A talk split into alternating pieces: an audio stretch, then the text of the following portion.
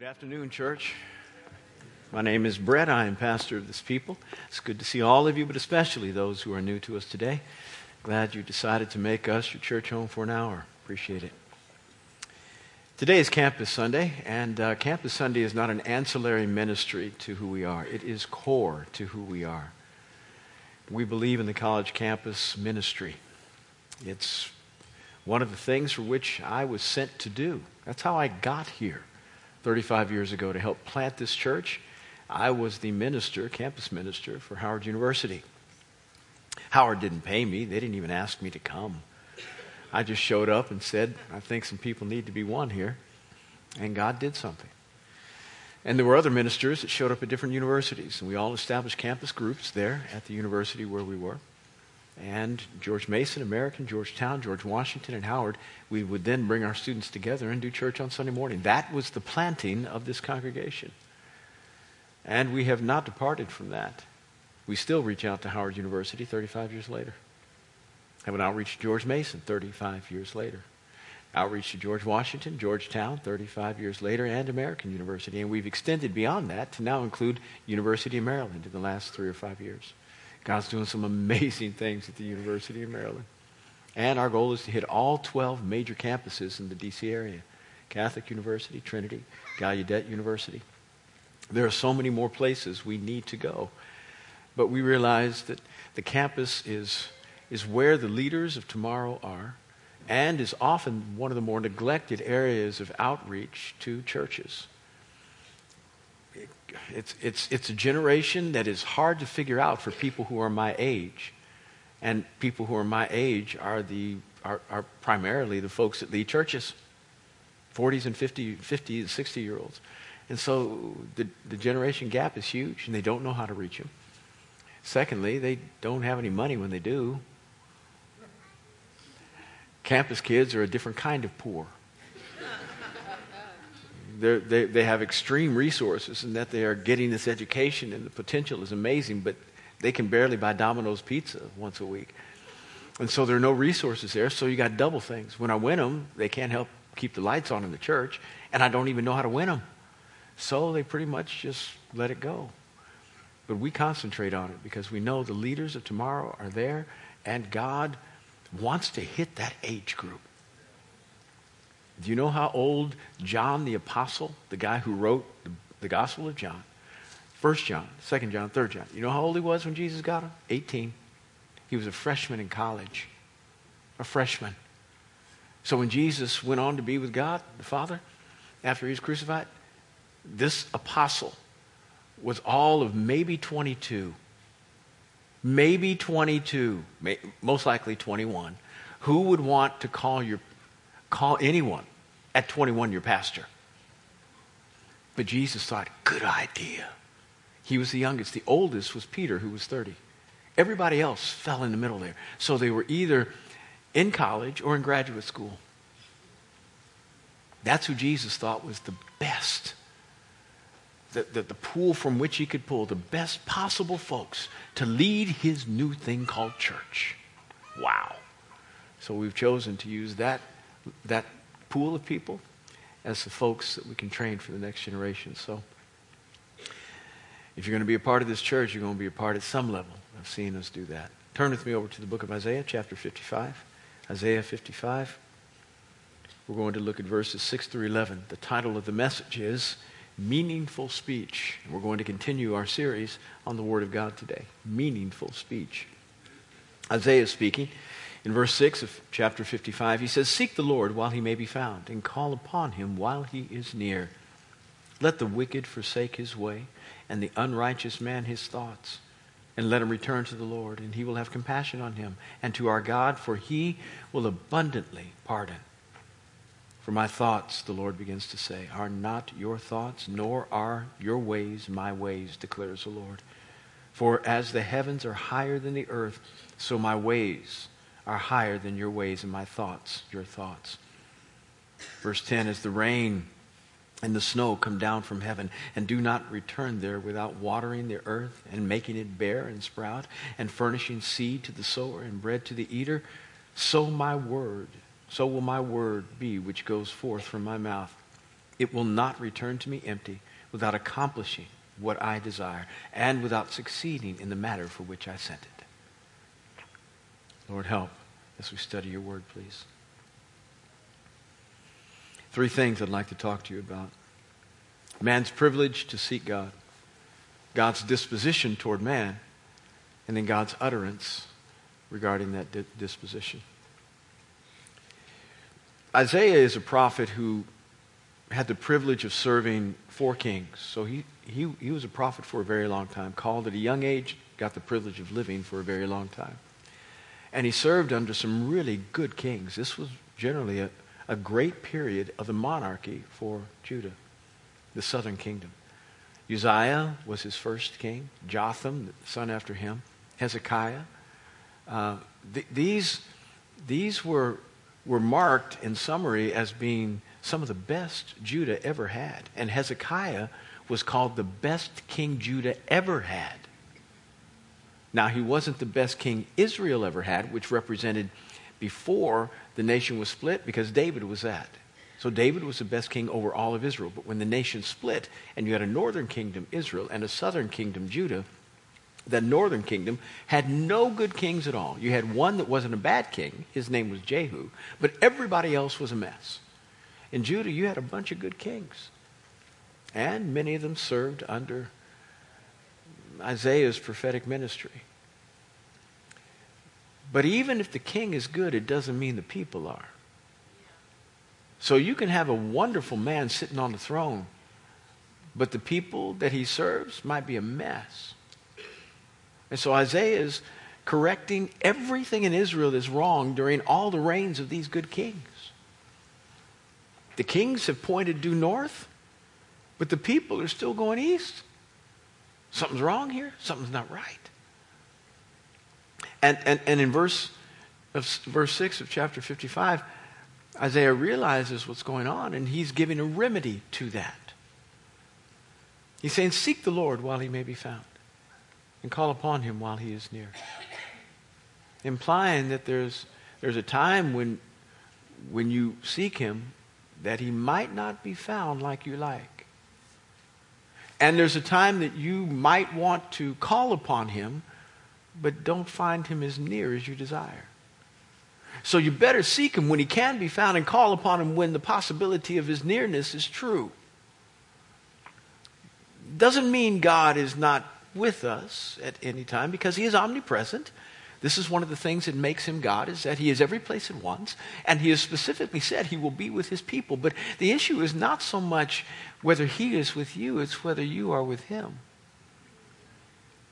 How far have you departed from him that he is no longer near to you?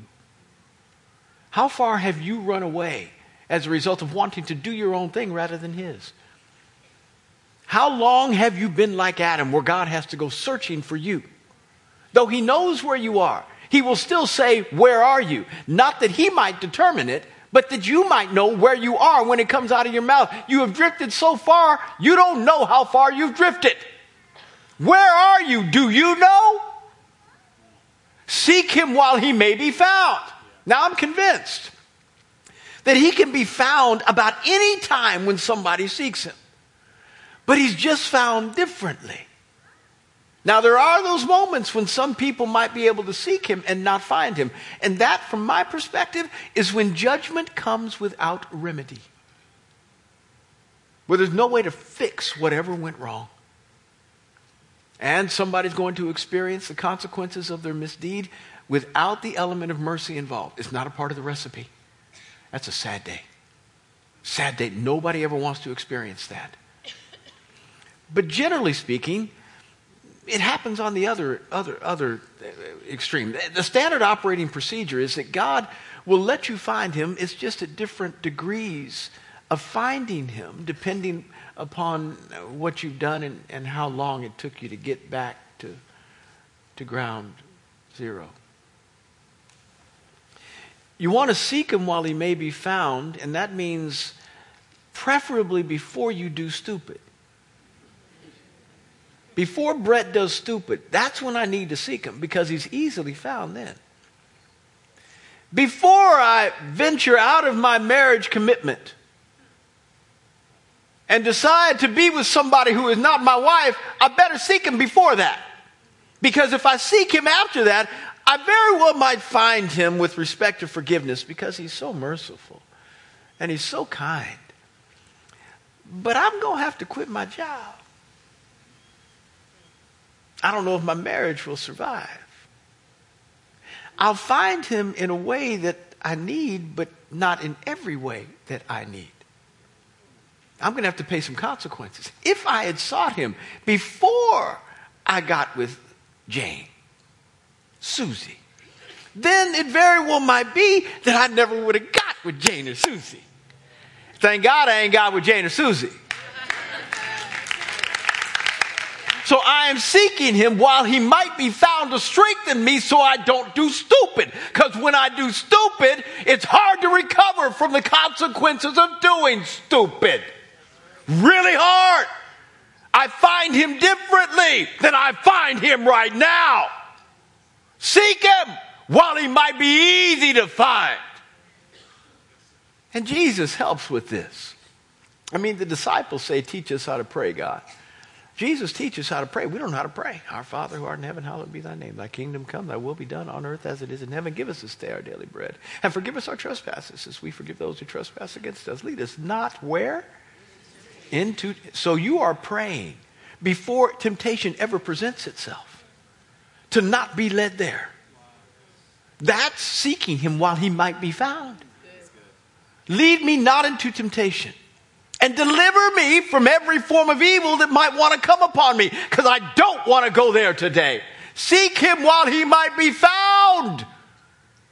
When you want to find him in the completeness of fellowship and in, in, in, in the blessing of him putting affirmation and approval upon your entire life without there being some qualification. When you want to find him like that, you got to find him before you do stupid. Otherwise, there's always going to be qualification. Oh, I love you so much. I forgive you. Come on home. But this is going to change. Yeah, you're going to have to go through that. You see, you embezzled funds. So I forgive you, but they don't. So you're going to start a prison ministry. How's that?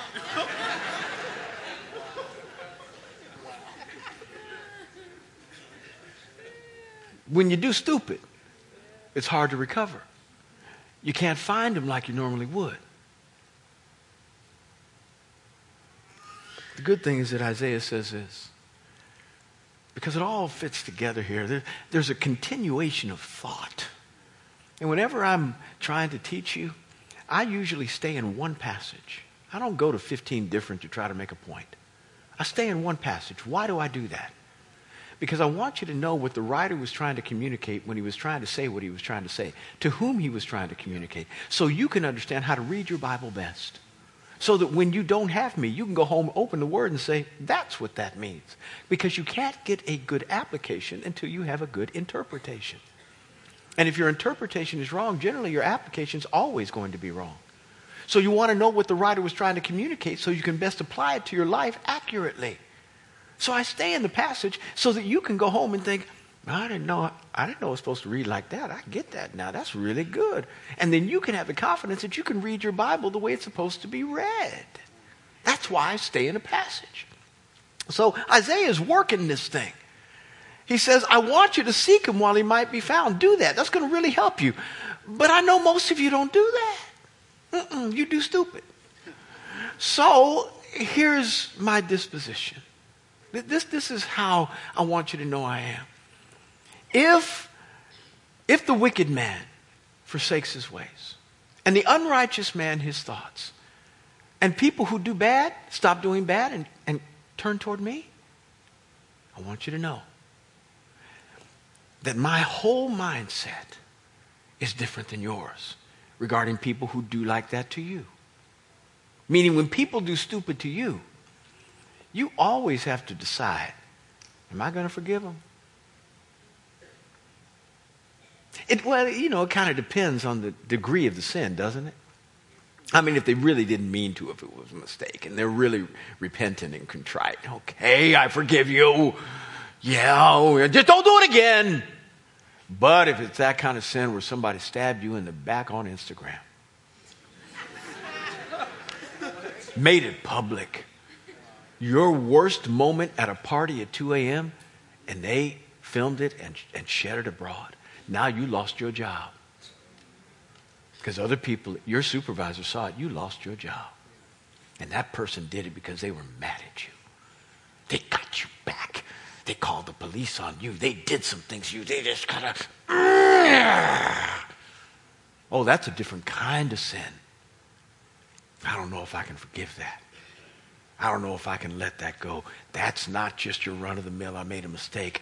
They intended to hurt you. They stabbed you in the back. They said some horror. You have to, boy, you, you go to bed thinking about, you wake up thinking about that. All day long you're thinking about that. And you have to struggle with the idea of what forgiveness looks like. It's not one of these prescriptions that God gives. Well, if you stop thinking the way you think and you forsake your bad deeds and you come back contrite, okay, we're buds again. Mm-mm. You don't even want to see them again. If you hear their name, it turns you inside out. God says this, I don't think like you think at all. Not at all. My ways are not your ways at all. Because we, we grade sin out as being that which is forgivable and that which... I don't know. I mean, I know I need to as a good Christian, but huh, is that is that what Jesus was talking about when he said we need to really stretch out and believe to forgive? I don't know. I mean, Idi Amin, does Idi Amin need to be forgiven? Now, some of y'all don't even know who he was. One of the most horrible, ruthless leaders in the history of man. He's in our my generation, the eighties and nineties. And I mean, he did things that are unmentionable from here. Almost unmentionable in, in just conversation. Horrible.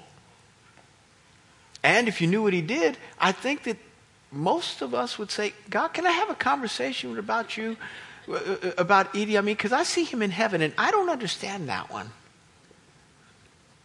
How about Hitler? Everybody knows about Hitler. Horrible. But if you see him in heaven, you're going to be surprised. See, we grade out sin as some being, mm, and as some being, mm-hmm, yeah. God doesn't think like you. He doesn't think like me. His ways are not yours. Adam and Eve. In the garden had everything they way, the way they wanted. Perfection. Could eat any tree and have as much of it as they wanted. Thousands of trees in this garden, we believe, because in Ezekiel fourteen, it gives in retrospect a picture of what the Garden of Eden was like, and it said it had a mountain in it. So any garden that's got a mountain is a pretty big garden. Thousands of trees you couldn't eat. God said, enjoy yourself. Have as many apples, nectarines, tangerines, whatever you want. Just one tree you can't eat from. Just one. In the day you eat of it, it's a tree of the knowledge of good and evil. In the day you eat of it, you will die. We read our Bible in continuity. So when we read Genesis, we're thinking about Ephesians. We, we understand what forgiveness is, and we understand what mercy is, because we have grown up in the environment of understanding at least the basics of theology and how we get right. But remember, sometimes you need to read your Bible just like the people who were going through it in that time frame in order to really understand what they were going through. When Adam and Eve were in the garden, there was no concept in human language of forgiveness. Why? Because there was no need for it. In human language, there was no word for mercy. It didn't exist. Why? Because there was no need for it. So all Adam and Eve knew, hear me, really important that you get this. All Adam and Eve knew was that if they ate from that tree, they were dead. That's all they knew. Dead. There was no concept of mercy or forgiveness. They died. Brett's thirteen, fourteen. I get invited to a buddy of mine's house. It's going to be a little party we have, and Mama says, be home at eleven. So my buddy's supposed to bring me home. He can drive. I can't. And I stay out till one.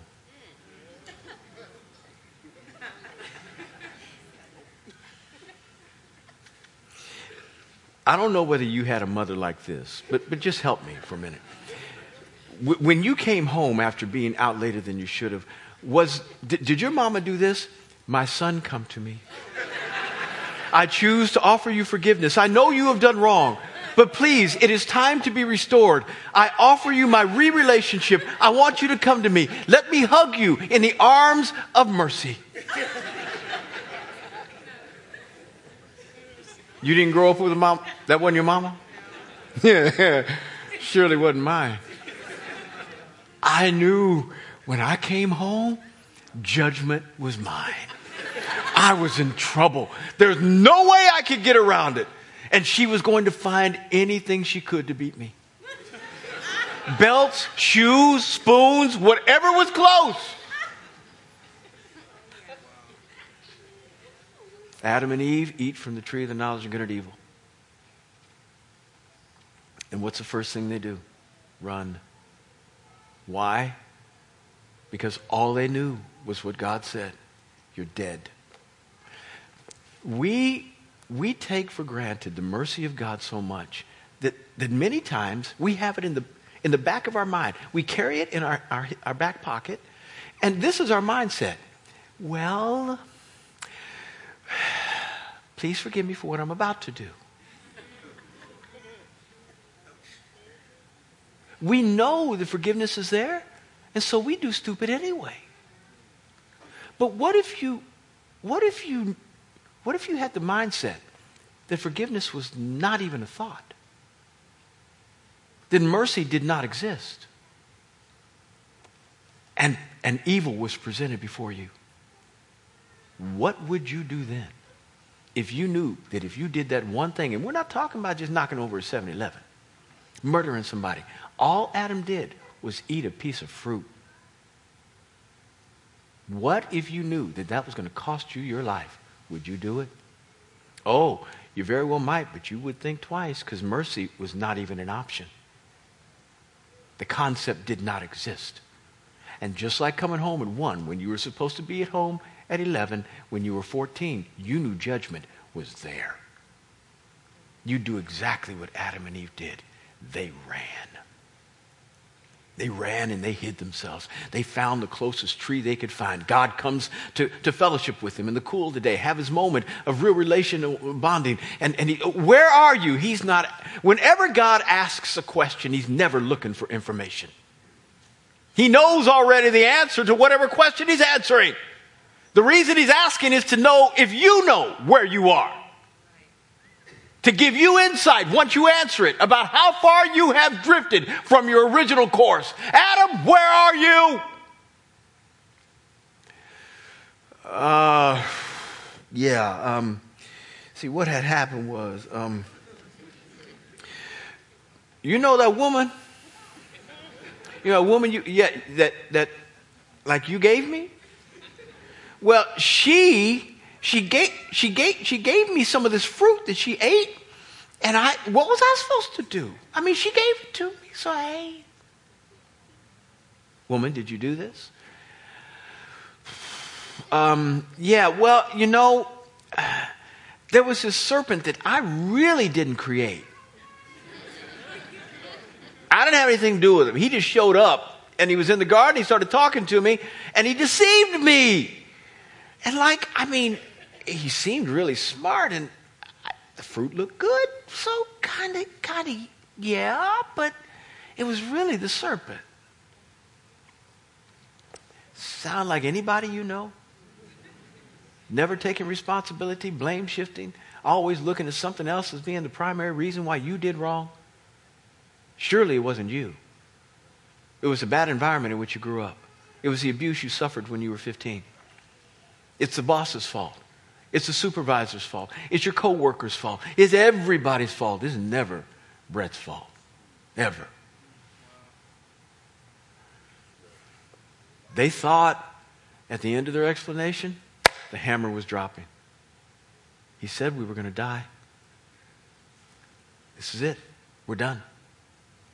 And then God goes and finds an animal and kills the animal. And they're looking, thinking, what's... What I'm saying is not articulated in the Scripture, so I'm making this up. But it sounds really good. He kills this animal. And then he skins the animal and puts the skins on him. And I don't think he became a tailor then. I think he literally skinned the animals in order to clothe them, because we're never supposed to be naked. We're always supposed to be covered. Now, he created them without clothes, but they were always covered. And that shame was not a part of their existence. Only honor and glory. And so they needed nothing else. But when shame became a part, then they needed something else to cover their shame. Fig leaves would always dry up, weren't good enough. God made something that covered their shame. And I'm convinced that when he did so, these skins were still bloody, allowing them to feel what redemption was supposed to feel like. And while they were there, experiencing this, and then also being kicked out of their house. They were the first homeless couple. And then God told them, Adam, this ground is going to yield for you not even close to what, what Eden did. In fact, you're going to have to work by the sweat of your brow. You're going to have to work twice as hard to get half as much. Thorns and thistles will be your dessert. That's the best we can do. Thorns and thistles. In the midst of that, you know, we don't hear any complaining from Adam and Eve. Zero. Not one complaint. We do hear complaint about their son Cain, who said, my punishment is too great to bear. But none from Adam and Eve. Why? Because they knew what they deserved. They should have died. And they didn't. All of a sudden, new vocabulary came into being. Forgiveness. Mercy. Kindness, benevolence. Baby, I know it's bad. I know we got kicked out of our house. I know I'm going to have to work really hard, and the food is not going to be what it used to be. But we're alive. Now, they died spiritually, but they lived another nine hundred years physically. We're alive. Our God is amazing. What we did deserve death. Our God is amazing. But we take forgiveness and mercy for granted so much that we, if not coming out of our mouth, have the mindset of, even if I do wrong, it's not going to matter that much because my God forgives me. Shame on us. I beg you, allow the sense of judgment that should be hanging over every one of our lives, the sword of consequence that should deal with us righteously. Allow that to be seen every day, that we, we can magnify his mercy and say, it's so beautiful that I don't have to experience it, God. That you poured it all out on your son, that I didn't have to take it. You are amazing. Jeremiah says, in Lamentations, while the people of God are in Babylon, experiencing the judgment for disobedience, for, for four hundred ninety years of disobedience, the people of God are in Babylon, having been taken captive. Jeremiah is writing this book called Lamentations, and in chapter three, he describes what is going on. In the midst of their judgment, he says, the steadfast love of the Lord never ceases. His mercy never comes to an end. Lamentations twenty-two, Lamentations three, twenty-two and twenty-three. His mercy never comes to an end. They are new every morning. New every morning. Great is your faithfulness, O God. In the midst of being judged naturally, he realized, I still breathe. My people still breathe. We still haven't experienced judgment without repair. His mercy is even in the midst of our difficulty. Oh, you're so good that every morning, even though it's hard, I still get to wake up to mercy. That's an appreciation that stems from the fact that he knows what he should deserve, what he should get. And the only way we're going to understand our God best is to realize he created these ideas of mercy and forgiveness for your and my benefit, because he didn't want us to be judged. And every day, we need to worship him for it. I don't care how hard your life is, though I do care. It should have no bearing on how much you worship. You need to lift your hands in praise every day if you still draw breath, because your eyes opened to his mercy, not his judgment. Amen. That's how good our God is.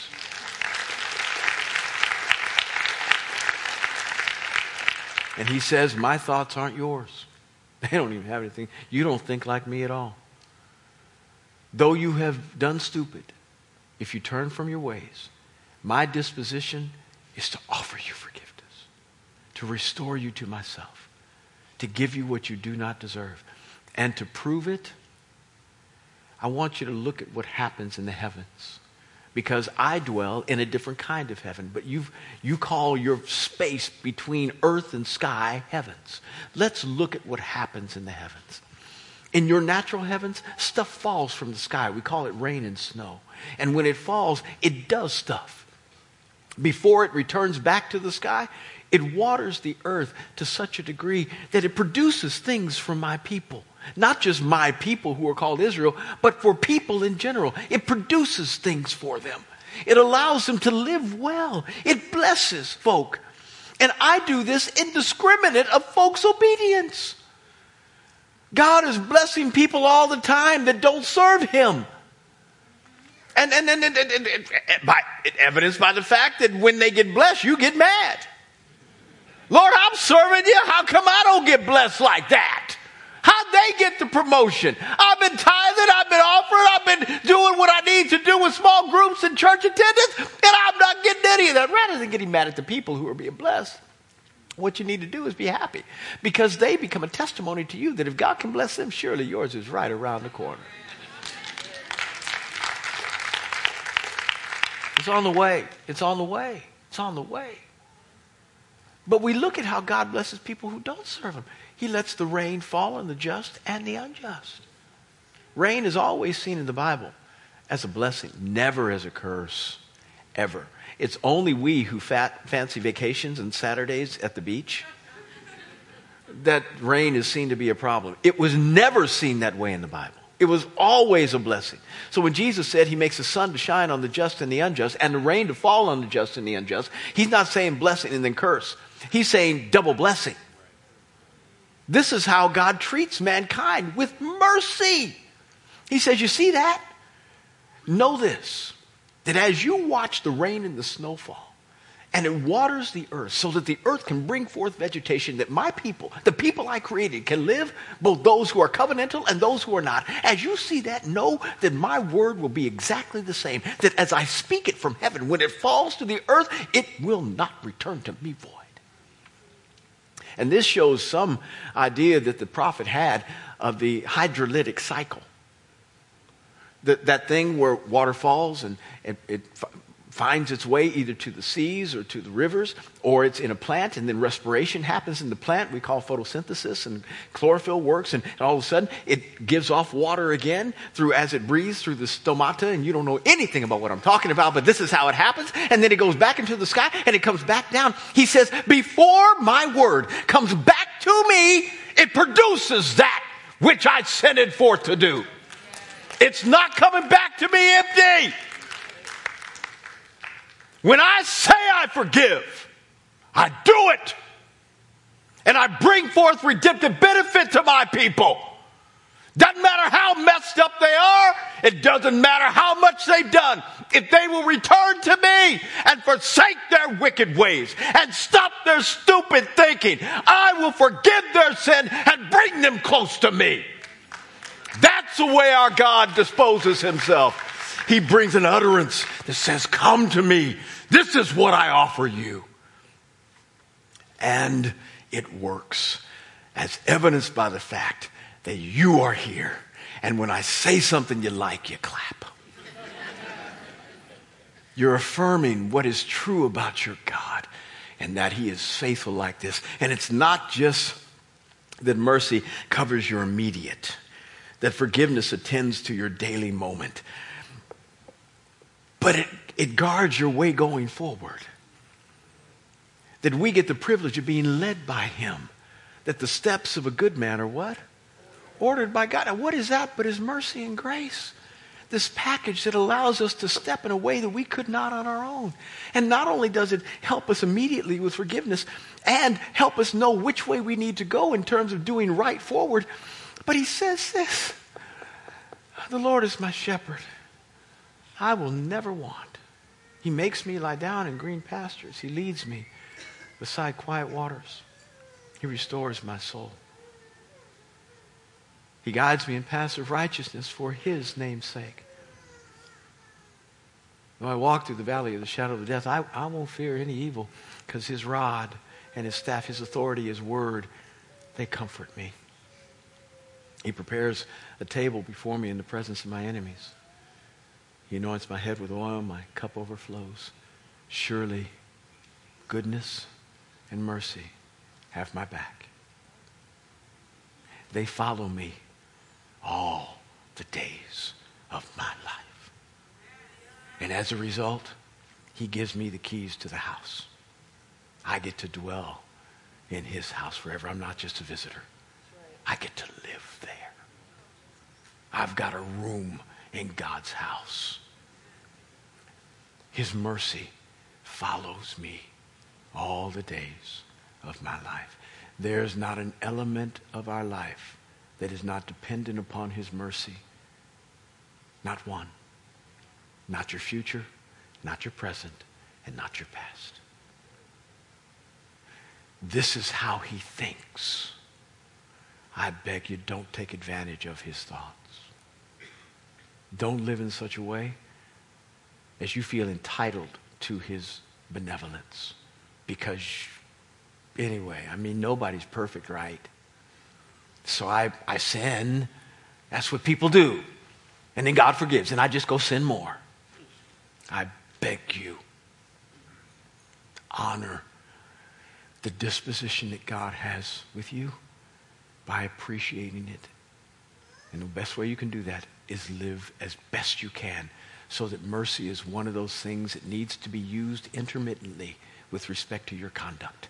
Most of the time, he is distributing grace in your life for you to live well, rather than always trying to cover you for your version of stupid. Let's pray. God, I'm asking for your grace, please. Empower us and help us to live the way we should so we can honor you in all that we do.